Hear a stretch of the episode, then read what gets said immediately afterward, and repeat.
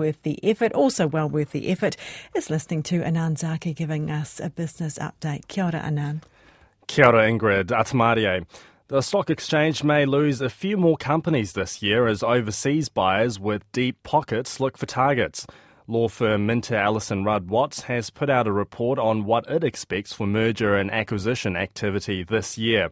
It's expecting private equity firms to be more active this year, with overseas buyers looking for New Zealand businesses, especially in tech, healthcare, and financial services.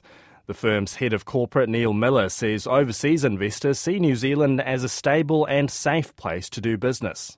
Private equity funds are very well funded at the moment. They're out looking for opportunities. They can take a longer term view. They're already looking at assets for this year.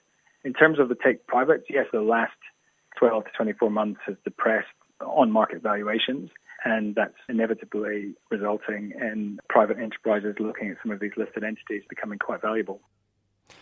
Strong performing share markets have propelled the value of the superannuation fund to a record just below $70 billion at the end of last year. The fund returned just over 16%, lagging the 18.3% return from its benchmark reference of shares and fixed interest rates. Acting Chief Executive Paula Steed sees the rebound in markets towards the end of the year lifted returns. She's also confident the government will keep contributing its usual couple of billion dollars a year rather than divert them for tax cuts or general savings. We're incredibly encouraged by the government's commitment to maintain contributions to the fund, particularly in light of the other actions that they're looking to take. Um, you know, what's important to us is, is being able to create value over the long term, and those ongoing contributions really help with that. The Financial Markets Authority says it won't tolerate financial advisors who flout administrative rules and ignore its directions.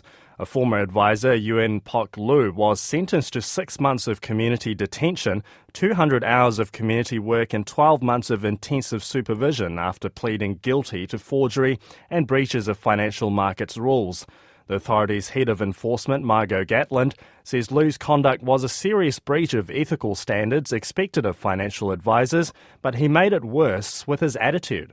This case is particularly concerning to us because the conduct escalated over a period of time and you know started with administrative tools being used and then ended up with Crimes Act offences and financial markets offences.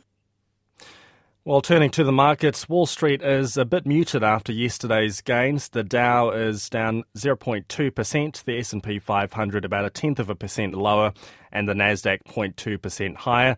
Local top 50 index closed down 80 points at 11,872. New Zealand dollar trading at 60.9 US cents, 93.8 Australian, 48.3 pence. Brent crude oil up uh, $2 to 81 US dollars 30 a barrel and gold down a couple of dollars, 2032 US dollars an ounce.